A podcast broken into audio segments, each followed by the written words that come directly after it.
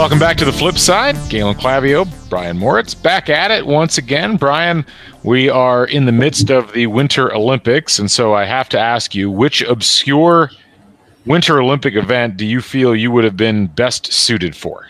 Oh, curling. That's easy because that's um. really is that an obscure event anymore? I don't know if it's obscure, but if we're talking about anything that I would be athletically able to do, I mean, it basically begins and ends with curling. Well, maybe Um, not. Maybe maybe uh, we shouldn't think of it from the standpoint of what you're athletically able to do and and what your soul like calls for you to want to be doing. All right. Well, I'm I'm I'm googling Winter Olympic events so I can have the uh, the full list in front of me.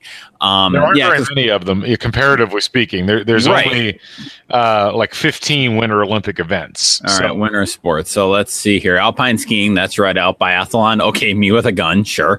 Um, pay to see that. I really would. no, you wouldn't. Are you kidding me? no, I really that would be that'd be greater entertainment than listening to this podcast. Let's see. Um, I think I'm gonna go. Yeah, I still say curling because you know that's what, what what where I am. But I also do feel like there's a certain amount of every guy in the world who likes skeleton because it's going headfirst down a down a, a, a hill of ice and. I don't know if you're gonna if you're gonna go, you might as well go all in on that. So I actually have done the uh, Olympic bobsled run uh, in Lake Placid years and years and years ago, and it was in the summer, so it was less effective because there was no snow. But we actually did. A buddy of mine and I actually did the part of the Olympic bobsled run, uh, which is really cool, actually. Huh. That does sound kind of interesting. Yeah, they, they gave us helmets, which is good because I whacked my helmet on the when you went up in one of the final turns. We got up pretty high, and I whacked my head pretty good on that. So I could have gotten a concussion if not for the helmet. What's So, interesting is that um, they, they call it Bob Sleigh yeah, that's terrible. on the Right. Olympic Games website, and and uh, there's apparently a one person bobsled that they call the mono bob. That's fantastic. I want it. That that's mine. I want that. I want the monobob. that is so good. I, I I've never actually se- I don't think I've ever seen the mono bob on TV before, but it definitely ex- and it's and it's oh wow, it is absolutely ridiculous looking. I mean, I'm looking at this video of this German guy in a monobob, and uh, Which is the greatest sentence you've ever uttered on this podcast. I mean, German know- guy in a monobob. yeah. I mean, it looks it just looks it looks like a giant plastic condom basically that, that the guy crawls into the top of, and I, I mean. What the flying hell is that? exactly. Actually, you know, it looks like a dirt devil, like it uh, does. or yeah. a dust devil. I mean, you know, like a or what? No, it is dirt devil, the vacuum cleaner. Yeah. it's uh, yeah, that's fascinating. Wow, I've, I, I've heard these sleds are really loud. It floats as gently as a cloud. Monobob. Monobob. Monobob. So That's what I've got. So I'm go. I'm absolutely at heart a monobobber. there you go. whether you are monobobber, monobobist? I I don't. I'm not. I'm not even totally sure what the etymology of bobsled is. Like, why why bobsled? I mean, Yeah. like, you know, uh, that that's. Uh, I'm probably gonna have to look this up. It's a. It's a. Uh, it A was mystery first wrapped in an enigma, wrapped in a bob. Well, it, it dates back to the 1870s. The the the competition does, and apparently it has its roots uh, in the mineral spa town of Saint Moritz in Yep. Switzerland. So there you go. Yep. Congratulations. No wonder this, this this ties right into you. It does that. So what's yours? If if, if I've claimed the monobob and you can claim that too, what's your uh, obscure event that you are? Uh, Uh, you know, I'm I'm gonna have to say, as I've looked at the various events, um, it's it's probably team ski snowboard cross. That's definitely oh me. yeah, that's pretty good. yeah, you know, it's like you know. uh, Now my wife is looking at me in horror because, as she would point out, I've never actually been on a ski board or uh, or or skis or a snowboard. But I feel like in my heart, that's where I belong. On, on which one? On the ski or the snowboard? Or do you Probably the swap them out? snowboard. I feel like the skis are, are too like that's too proper. You know, like you take lessons for that, whereas you know the snowboard, you just you know you you drink a lot of Mountain Dew, and you know you you smoke some some of Colorado's finest, and you, Right. you just go out and you, you just you just feel I don't know. Um, no, it's uh, you know I do think it's interesting.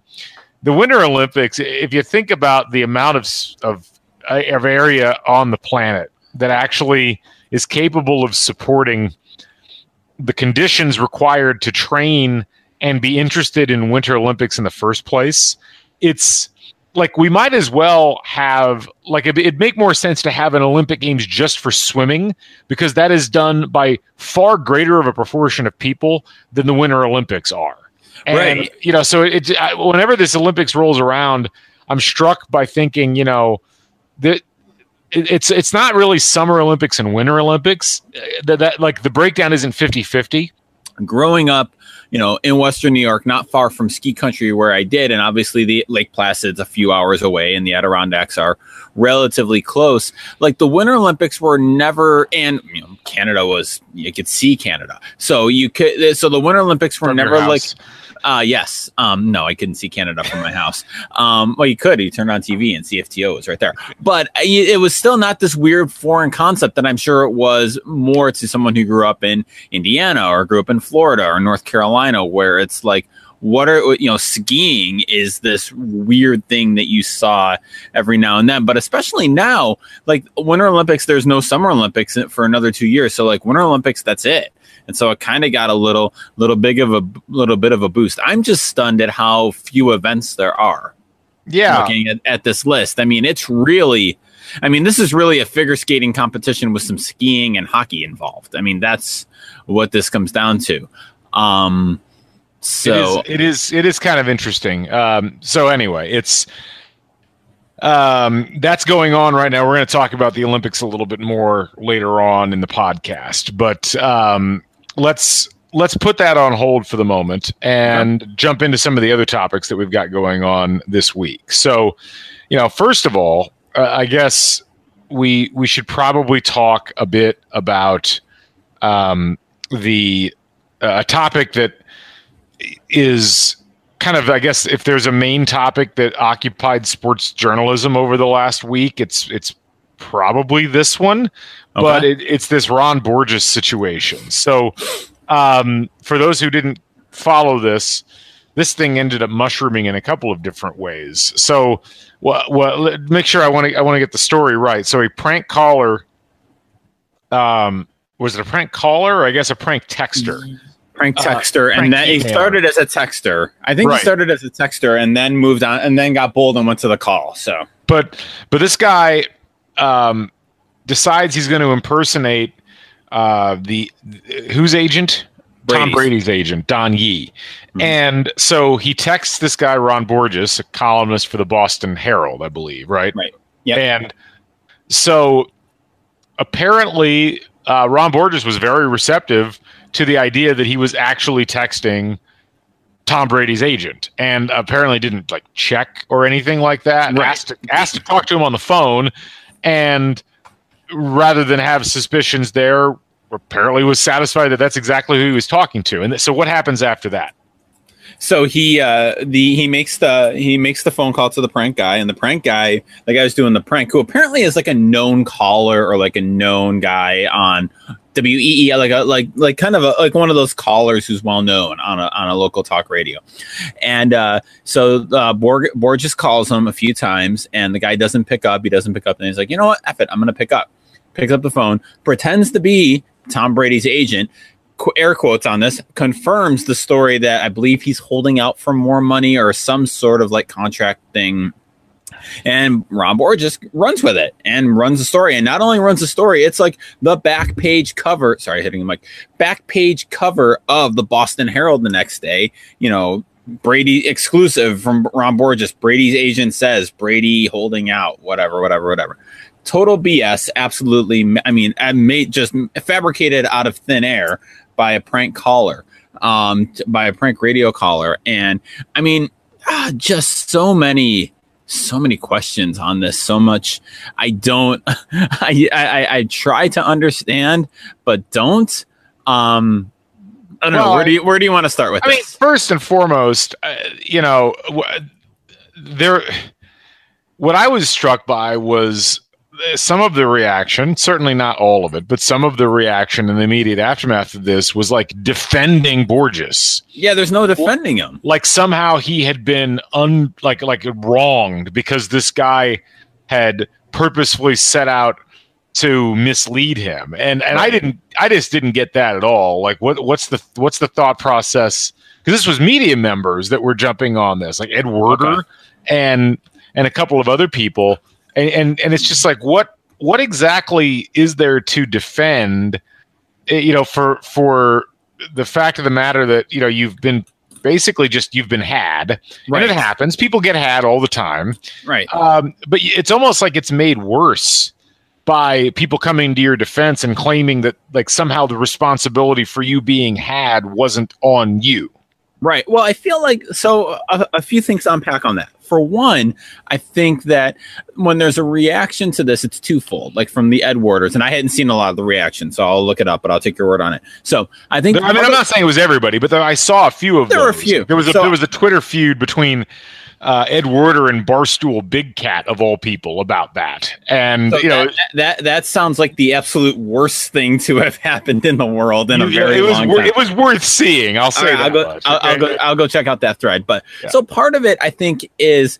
the na- kind of a natural defensiveness that you know produ- uh, print reporters, traditional sports reporters have against you know the internet guy or the telephone, the, the sports radio caller. I'm using a lot of air quotes today, but it's this idea that you know. Um, you're being a jerk. We're just trying to do our job, and you're making it harder by pretending and by by fooling us and and being mean about it and being a jerk about it. And so I think there's natural defensiveness about it. I think there is a lot of holy God there, but the grace of God go I. That I didn't get burned by that, or that you could easily just you you can see yourself getting burned on it. right. Um, so the, the the unanswered question I have with this is Ron Borges has been in Boston forever, like a long time. He was at the Globe for a long time. Then he got suspended for plagiarism, which is a whole other deal. But he was on the radio. You're far more up on this than I am. Right, he's not. He he uh, he was been on the radio. He's he's not a new guy in Boston. Like he's been in Boston for a very long time. What amazes me about it, and and he's covered the NFL, so he's been around the NFL. He's been around the Patriots. You're telling me that this guy, this media guy, does not have Tom Brady's agent agent's number? You know, some you know, it's not a new agent. I I believe he's Brady's had this agent for a long time. You would I would think as a reporter working in Boston, you would say, hey, I, you know, you would have his phone number from me, like contacting him at some point in the 15, 20 years that Brady's been playing there. Or that you've, or, or not, and, I'll I'll cut him some slack. Maybe he got a new phone. Maybe, you know, ye got a new phone, whatever. You've never spoken to him in 15 years, not once, so that when you call him and, and you, you're completely fooled by him. And not only that, you get this piece of information and, and, wouldn't, my one of my first calls would be to our to to the Patriots beat reporter at the paper that I'm working with and say, "Hey, I'm hearing this from Brady's agent is texting me this. Is is this are you hearing anything on this? Is this is this like is this passing your bullshit detector at all?" Um and he didn't do any of that. He it was like everything you we teach our students not to do. He got like an unsubstantiated text with like a, a salacious piece of sports gossip and he ran with it because reasons i don't know it's so weird it's such a weird thing because it's not like it's not like you got fooled by a bad twitter feed or something like that it's not like, like he retweeted a fake woj account or something like that um it's not and it's not like he's a new guy or like a beat guy in like a competitive you know situation where he's trying to f- break news of something they're waiting for it was like just so out of nowhere it's so it, i'm still kind of dumbstruck by it because it's just so weird Right. Well, I, you know, I was hoping you'd be able to give me some insights on this. I mean, I was wondering if, I mean, does this fit in? There was this, oh, there was this kind of larger thing that was going on the week before the Super Bowl, and then certainly with this involving the Boston media afterwards as well. But you know, Boston media took some hits. Uh, you know, between the the sports talk radio guys, uh, oh that that those idiot yeah yeah insulting Brady's kid, and then Right. you know, I mean, just kind of the general, uh, the the general feeling around, uh, you know, Boston sports media that it's not. A, I mean, it, it's it's it's certainly not a shining example of the kind of, you know, ob- ob- objective and and I guess you know professional professional press corps, you know, particularly in the more opinionated sections of it. So, do you see this as fitting into that paradigm as it was being discussed uh, in media last week, or is this just a different sort of incident? I mean, a, a little of both to like stra- to like uh, play down the line here, but you know, it, it, it's kind of its own thing. And, you know, Ron Borges has his own Wikipedia page with a whole section on criticism. So, I mean, he's been alleged of plagiarizing. He got into a fist fight with a, a New York Times reporter at a press conference in Las Vegas in 2004. Um, I mean, just what kind of one of those guys in media and media just is, is full, full of them. I don't know enough about, you know, the, the the Boston thing, I I did see a Globe story where I think on one of his uh, was it on a podcast that Simmons kind of went off and said how the Boston sports media has been terrible for thirty years. I think it was just in a series of tweets. And oh, that, okay, yeah, yeah. You know, then that that apparently raised the ire of Dan Shaughnessy, who oh good, you know, yeah, yeah. I mean, I mean, uh, Boston sports media has got to be the and I have friends who work in the Boston sports media, but it has got to be like the weirdest, most self-important nasal gazing, navel gazing collection in sports media. And I'm sure a lot of it has to do with like the literary aspect of like the, of, of the Red Sox and their uh, uh, and, and, their their history. Certainly, Simmons played a role in that. His emergence and like his growth out of Boston and being you know the Boston guy of, of everything uh, uh, on top of everything. But I don't know. It's just Boston is weird sport uh, sports media wise I feel like because you know for being such a sports town and such like a you know kind of an epicenter of so much sports with the Patriots and and, and their run the Red Sox are always kind of near the top. The Celtics have been you know have been very high up lately. Um and, and been good. And the Bruins obviously they've they've had a run lately. You know they you have the Globe but then you also have the Herald, which is the tri- which is the uh, for those of you who aren't familiar with the intricacies, that's the tabloid. So they're going to be a lot more kind of street, a lot more kind of controversial, big opinions, much more than the Globe, which is the broadsheet. But then you have WEEI and all the sports talk, and I don't know, there's just it's a weird thing about Boston sports media, and they and, and well, it's very provincial. Yes, if I've gathered, and I look, I I don't really I have no dog in this fight. I don't really care.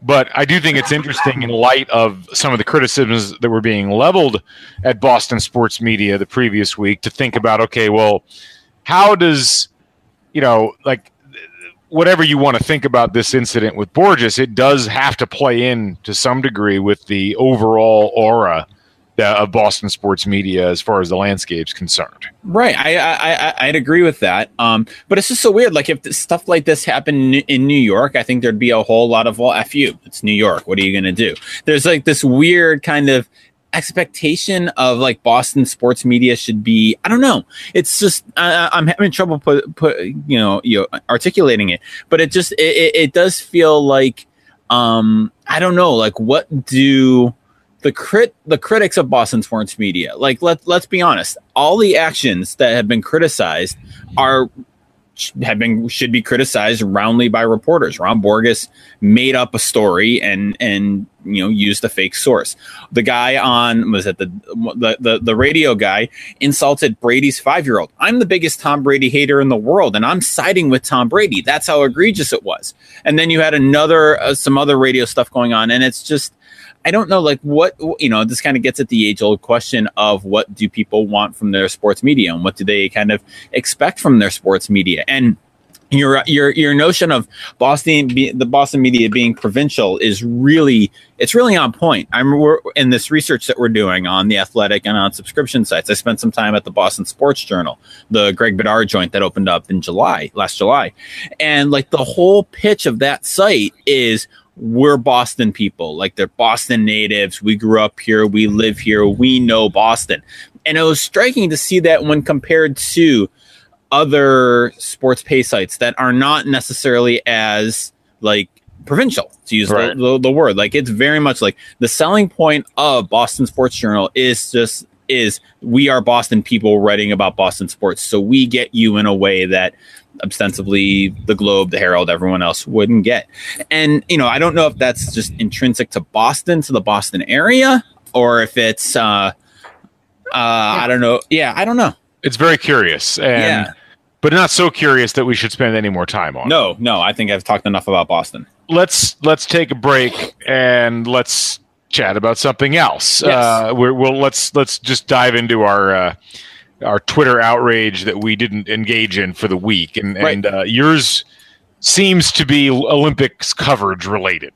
Yeah, basically anything to do with the Olympics, I have not uh, not not gotten into. I guess if I had to pick one thing, um, and I can't, I, I would ordinarily say like the Mike Pence stuff, but I think I retweeted some snarky comments because being uh, retweeting snarky comments about Mike Pence is just fun. Um, one of my students today actually asked me, he's like a sophomore. He asked me like, why did why does everyone hate Mike Pence? Like, what's the deal with Mike Pence? And I had to be really careful what I said because I don't have tenure. But you know, where do you start? but um, so I think I would go just kind of in general the uh, the opening ceremony snark. Um, which I gave because I wa- my wife and I watched the opening ceremonies and we were snarking to each other, but we weren't doing it online for whatever reason. But um, I don't know, just a, I guess a lot of the NBCification of the Olympics. I have not been kind of super interested in any of the critiques, criticisms of uh, of what's been going on there. I don't know. Has there have I been missing any big media outrages? Yeah, there have been a couple uh, of note. I mean, uh, the biggest one was probably um, there was uh, the NBC's Asia correspondent. Oh, he Uh, was an idiot. yeah. I- I- is he the guy who said the, the Japan thing? Yes, the, the, Okay. Claim that, that every Korean will tell you that Japan, as a cultural and technological and economic example, has been so important to their own transformation. And it's Ex- like, except for, yeah, I, it's like I said in class. I'm like, just the way Poland can say, yes, our economy was driven and helped by Germany. And, and- Well. and- yeah. so there was that. There was the, uh, and he's been fired now, I guess, by NBC, like completely. There was Katie Couric, who uh, during the opening ceremonies decided to talk about the Dutch speed skating team, and and her quote was, "Now, why are they so good? You may be asking yourselves. Because skating is an important mode of transportation in a city like Amsterdam, which sits at sea level." As you all know, it has lots of canals that can freeze in the winters. So, for as long as those canals have existed, the Dutch have skated on them to get from place to place, to race each other, and also to have fun. That feels like somebody writing like that. Like they, like some interns were up late and like, how can we screw with them? Let's see. Let, I know they skate from city to city in Amsterdam, dude. She's not gonna read that. No, come on, she's gonna read it. She's not. It's like a Ron Burgundy thing. She's just gonna read what you put in front of her. You know where else has a lot of canals? Uh, upstate New York, I Well- got the Erie Canal like a minute from me. Venice, Italy has canals. I mean, Okay. do people skate on those? Um, No, it's sunny there. Duh. It's not at sea level. I don't know. it's not at sea level. Wow.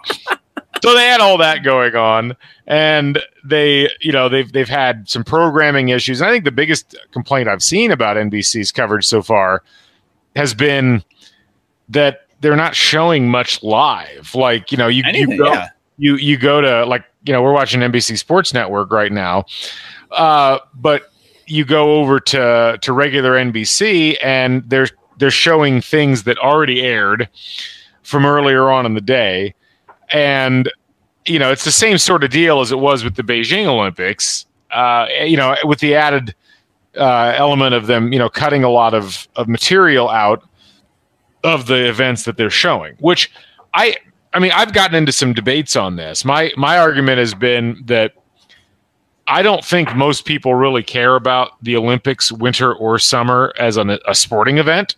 No. I think they care about it as more of like just something to watch that has lots of you know pretty colors and people wearing flags. Right. And so as a result, NBC looks at it and says, well, hardcore sports fans, you know, we're not really worried about them because, I mean, how many hardcore Olympic sports fans are there really? And then, you know, you look at like the vast majority of what your likely audience is for primetime NBC, and they're probably not sitting on Twitter trying to figure out what the results were during the day. And they don't really care if stuff has been edited or not. Um, right. I don't know. It's it's been an interesting. It hasn't been as bad as it's as we've seen in you know, like the Sochi Olympics, as far as like the NBC fail hashtag or even the Rio Olympics. But it's it's becoming this common motif to the point that I wonder if it's even worth like getting upset about because it's not like N- I mean I, I just don't see NBC needing or wanting a change in order to like who are they going to satisfy with changing the way that they cover these things? Well, I mean, my argument has always been, you know, get back to economics and back to incentives. If eh, eh, if people really cared, NBC would air stuff live. They wouldn't do this. This wouldn't be successful. They wouldn't air it in prime time. They wouldn't air it 12 hours after it uh, after it happened. They wouldn't kind of turn it into like more of a TV drama than a sporting event there's no reason for them to change. They're doing the people are watching, people like it.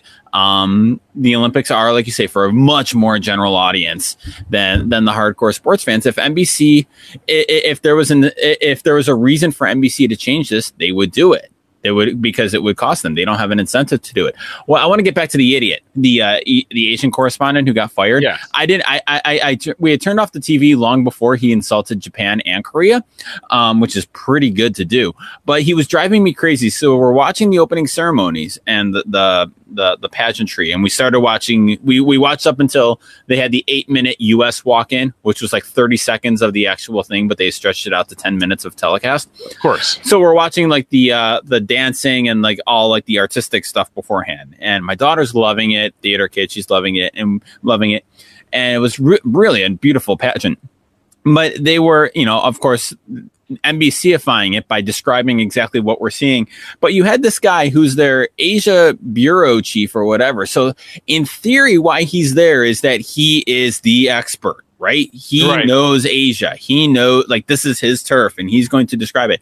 And I sw- I don't know if you watched it everything he said it was like he was reading a wikipedia entry about asian culture. It was yeah. it was it was he was not adding anything to it. Like even less than like mike Tirico and katie couric who were basically just oh that's beautiful that's pretty this is really nice. He was trying to add the substance and like the context that we needed and it was so laughably bad that i kind of love that he stumbled over it and ate the booger on it. That's fantastic.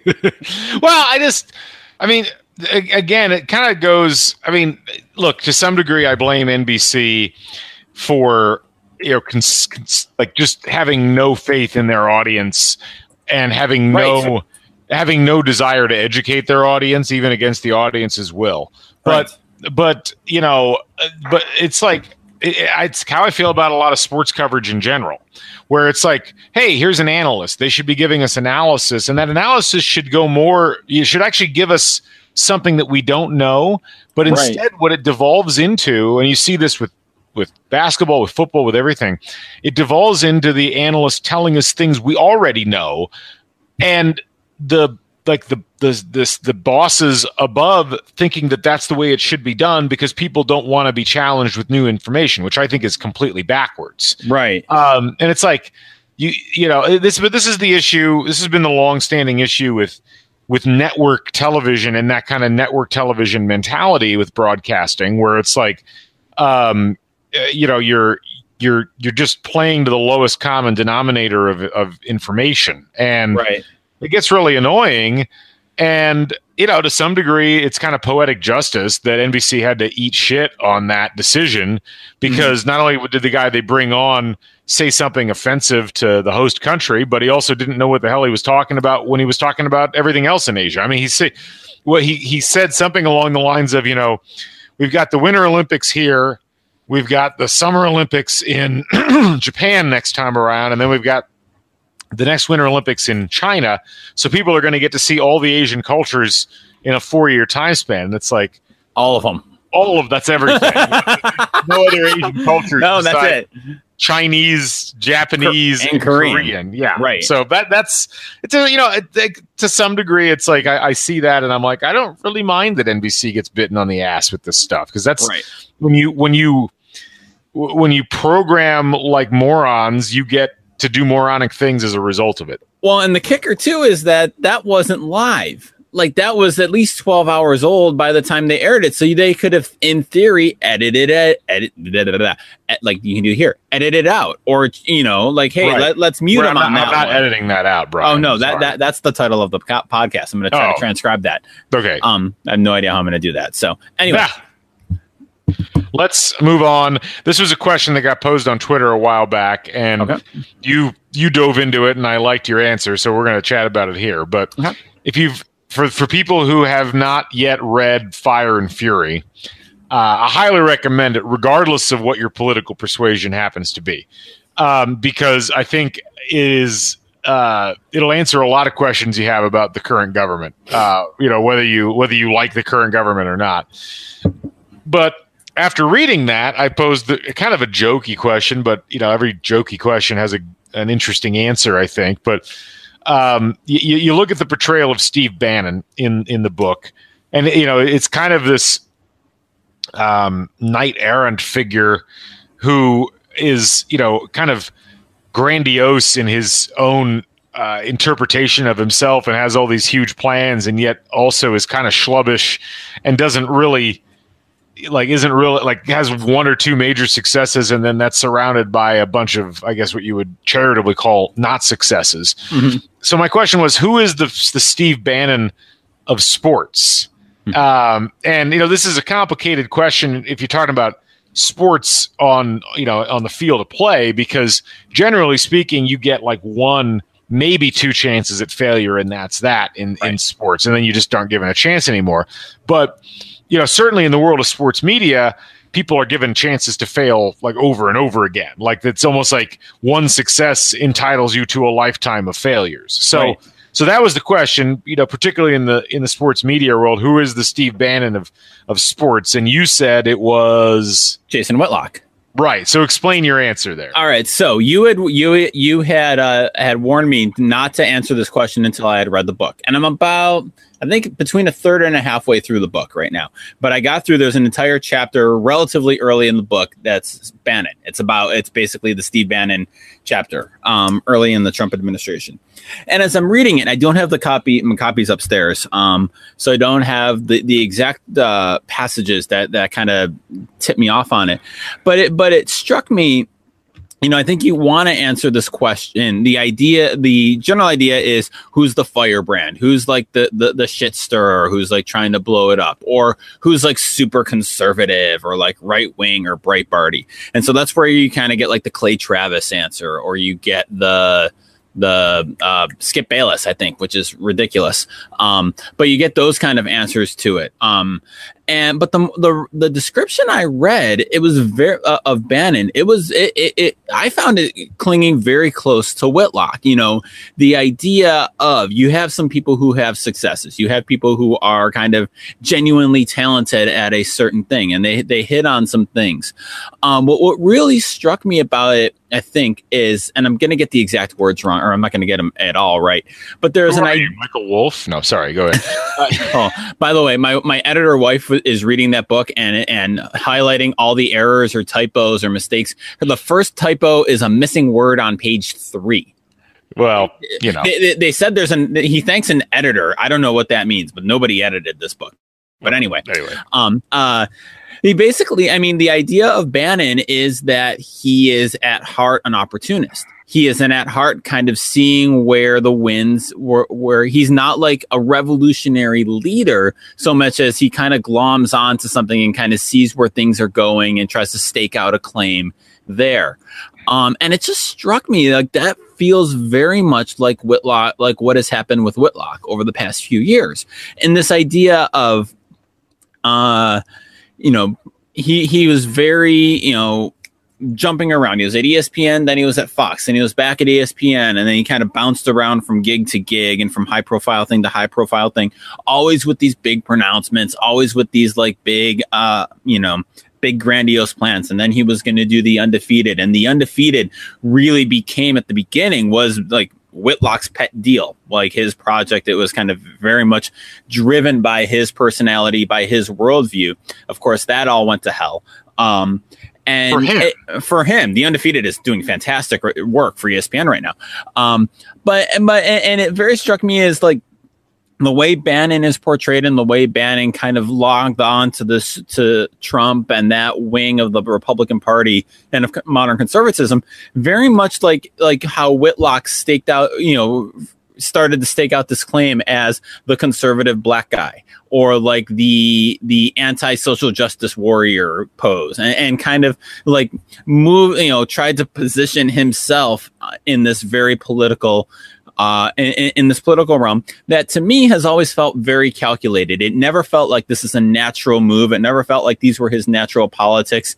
It always felt to me like Whitlock started to get criticized by people, you know, on the left or of a certain political point of view or, or were critical of his worldview. And he kind of like lashed out and kind of went against them and like staked out the claim opposite them. And you know, fashions himself, and this is similar to Bannon, fashions himself as this like fire bomber taking down the status quo and, you know, uh, burning everything to the ground when he's really just kind of like the dude shooting spitballs in the back of class. And he can be disruptive at times, but I don't know, you know, Bannon has since been fired.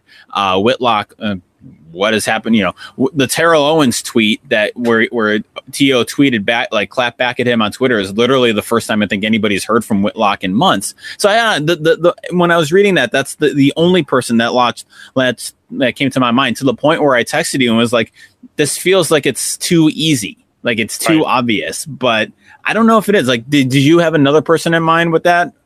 I didn't. I mean, okay. I uh, that that makes the most sense. I agree, and I think uh, you know, it really a lot of it comes down to uh, something you said, uh, which is you know this idea of you know what where you know your self importance within a, a, landscape to your actual position in the landscape, mm-hmm. and you know, I, I it's interesting because I do think that there's certain things that Whitlock has has talked about or has engaged in from an intellectual perspective that are probably conversations worth having. You know, I feel I've often felt like certain elements of shall we say I, I, mean what what would it be? Social justice warrior sports coverage? Okay. Um you know whether that's the more extreme elements of deadspin or whether it's vice it's like there's there's a certain kind of unflinching acceptance of a lot of not just the not just the points that those folks try to make, but also the kind of bitchy New York City media attitude that they bring to everything.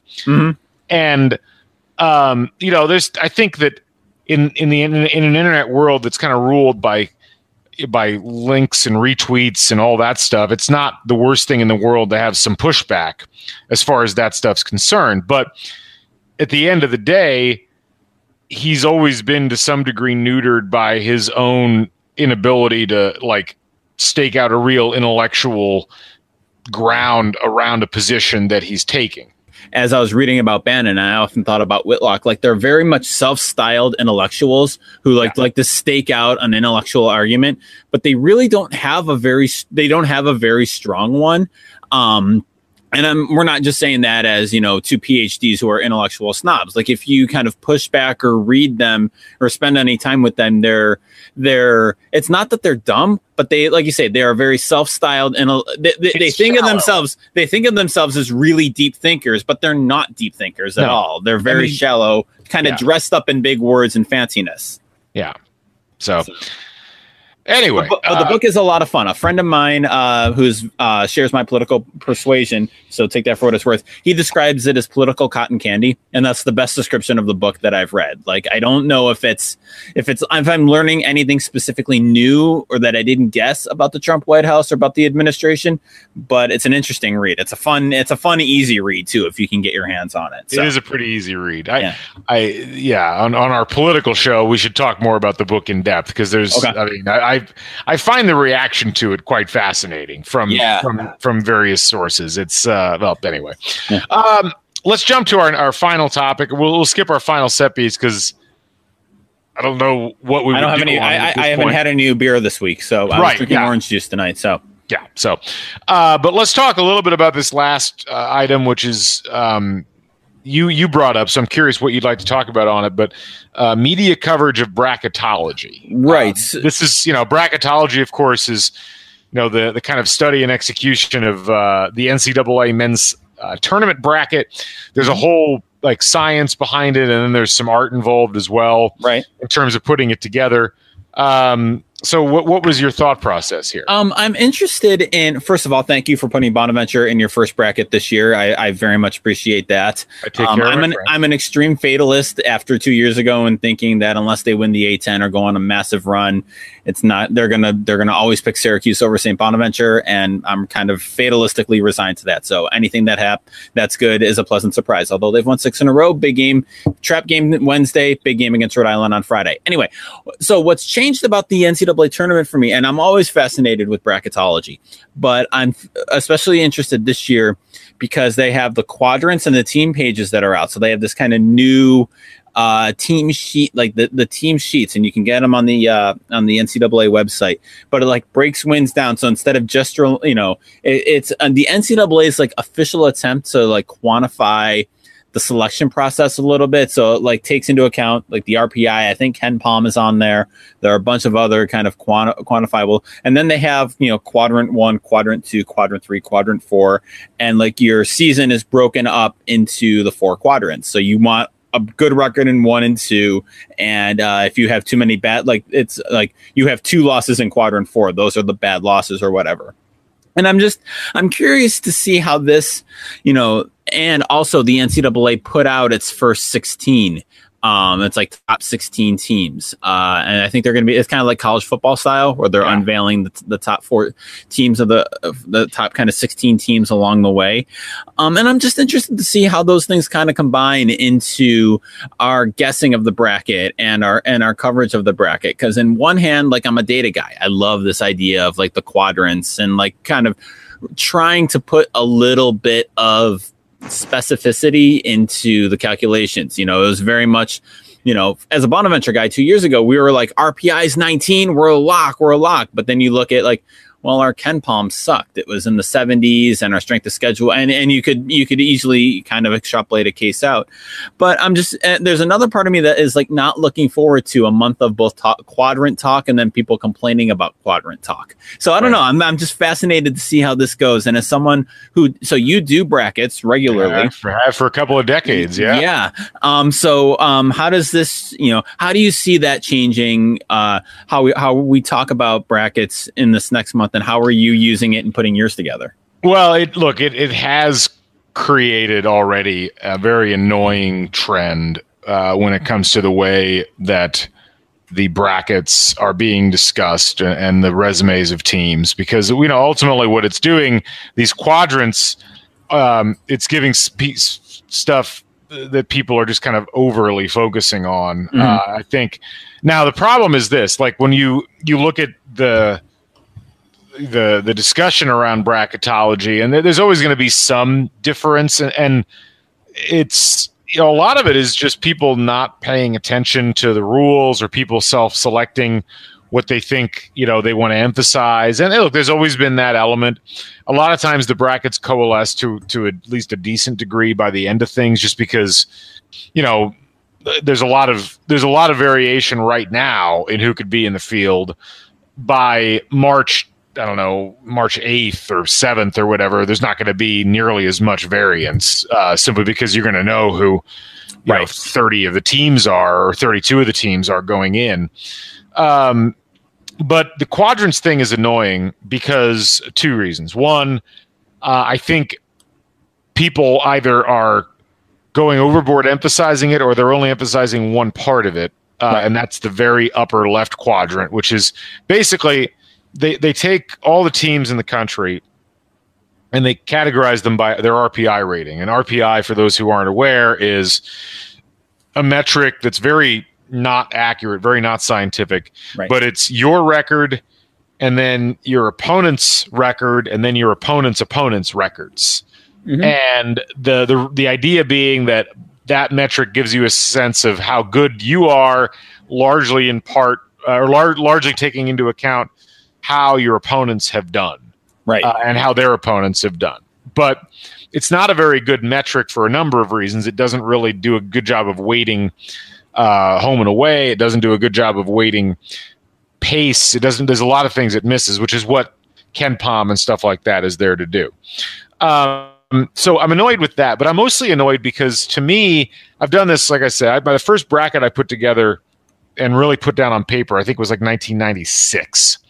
So I've legitimately done brackets like well before they were cool. Like as we, well, as we have said on this podcast, you are a bracketology hipster, right? Like well before you could even find published RPI ratings. Like it just it just didn't exist. And so uh, as I've watched this over the years, what I've noticed is that the committee will set criteria out in writing and then will disregard that criteria when it suits a particular interest. Right. And then the next year, you'll try to take that into account and they'll take different criteria in. You know, one year they'll heavily emphasize road and neutral victories. Another year they'll emphasize total victories. Another year they'll emphasize um, you know the you know whether you've um, you know whether you've played a, a, strong strength of schedule like stuff like that. And it, just it seems to change a lot depending on who's on the committee depending on what's getting focused on. And what and you know so when i see this quadrant thing on the one hand you'd think oh great the committee settled on something. This is going to be their primary criteria. And sure enough to some degree that pr- proved to be the case, certainly with the one seeds that they revealed on Sunday. On the other hand, there was no real justification for putting Oklahoma into the field as a protected seed, other mm-hmm. than the fact that they have Trae Young. I mean, right. you know, West West Virginia had a better record, had better wins, and was not there. And you could kind of go down the list, like you know, uh, they had North Carolina ahead of Duke, and yet North Carolina had a better resume in terms of quality wins. And so this is where I get frustrated. And I think that, you know, look, I mean, it's a committee. Any committee is going to be flawed by nature. But, you know, the committee creates criteria and then doesn't do a good job of just saying, stick to these criteria and you'll be fine. They always want to have this wiggle room so they can basically, you know, screw around with the process and just decide on whatever they want at the moment and that really does get old. And so right. that's that's that's kind of where i'm at with things. Right. It kind of gets at the thing and, and you know i've made this argument before about the bonaventure thing and whatever. I'm a jilted fan. But it all it does seem like at, at, at some level like they make the decision and then find the metric to justify that decision Sure. Instead of saying we're doing it this way, and, and, so you pick, you know, let's say you have Iowa versus St. Bonaventure. You can look at Iowa and you can kind of find a well, they had more road top 20 top 40 wins or something like that because they play in a better conference you know right and then you but so instead of looking at the teams you like make the decision. And, and that's always the frustrating thing from the committee from looking out on the outside is that kind of lack of knowledge of what you have to do to get an at-large bid or to kind of earn earn a top seed or or get placed wherever. Um I am I am looking forward to um as I've as I've told you before, I listen to PTI every day. I'm looking forward to in about a week or so Mike Wilbon's rants against quadrants, and oh, yeah. uh, I cannot wait for that. That's going to be a thing of beauty. That requires Mike Wilbon to have conscious knowledge of something other than Northwestern playing college basketball, right? Uh, yeah, no, he he his like sister went to Virginia, so and uh, oh, he's, got, and he's, he's on schools there. and he's on ESPN, so he knows about Duke Carolina. Fair points, fair points, so. all of them. I just, you know, look, I uh, it, it, I will say the bracketology field is significantly different than it used to be. I mean, it used to be a very small number of people who ever even cared about this stuff. Right. Um, and I felt, you know, like I was a part of that. I was, I've been on a mock tournament selection committee since 2002, That's which awesome. is just basically me and a bunch of dudes from all over the country who didn't know each other, who were brought together by this one guy named Kyle. Um, yeah. You know, and we would get together uh, like three days before the tournament via email and via uh, like A- AOL Instant Messenger. Right. And, and we would go through the whole official bracketing procedure, like the selection and bracketing procedure. And it was a hell of a lot of fun. And it's still fun. And I still do brackets.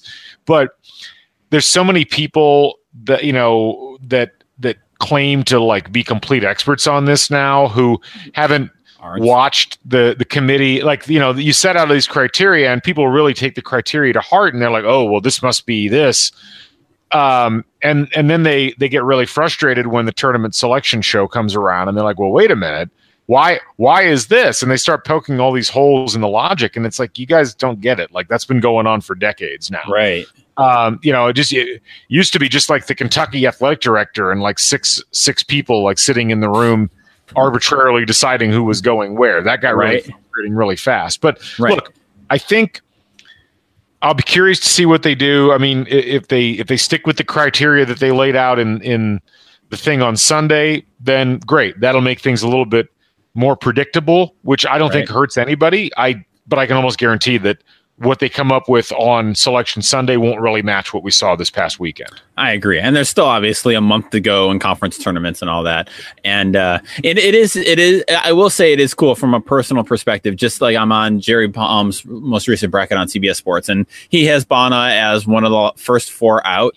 But just to know that like my little school in the middle of nowhere in Western New York is you know a legitimate on the bubble conversation yeah. team, like that's awesome. Like that no. is still, you know, when I can take a step back from it, that's still like that's really cool that this is an even even a conversation that, that you can have. So I've I've been very proud of of St. Bonaventure for kind of uh, you know keeping pace with things. And and look, I mean, you know, you want to talk about the you know I did I did have you guys in the field. Yep. And uh, you know, it was it was it was you were the part of the last four in. I think you were actually the last team in. Woo!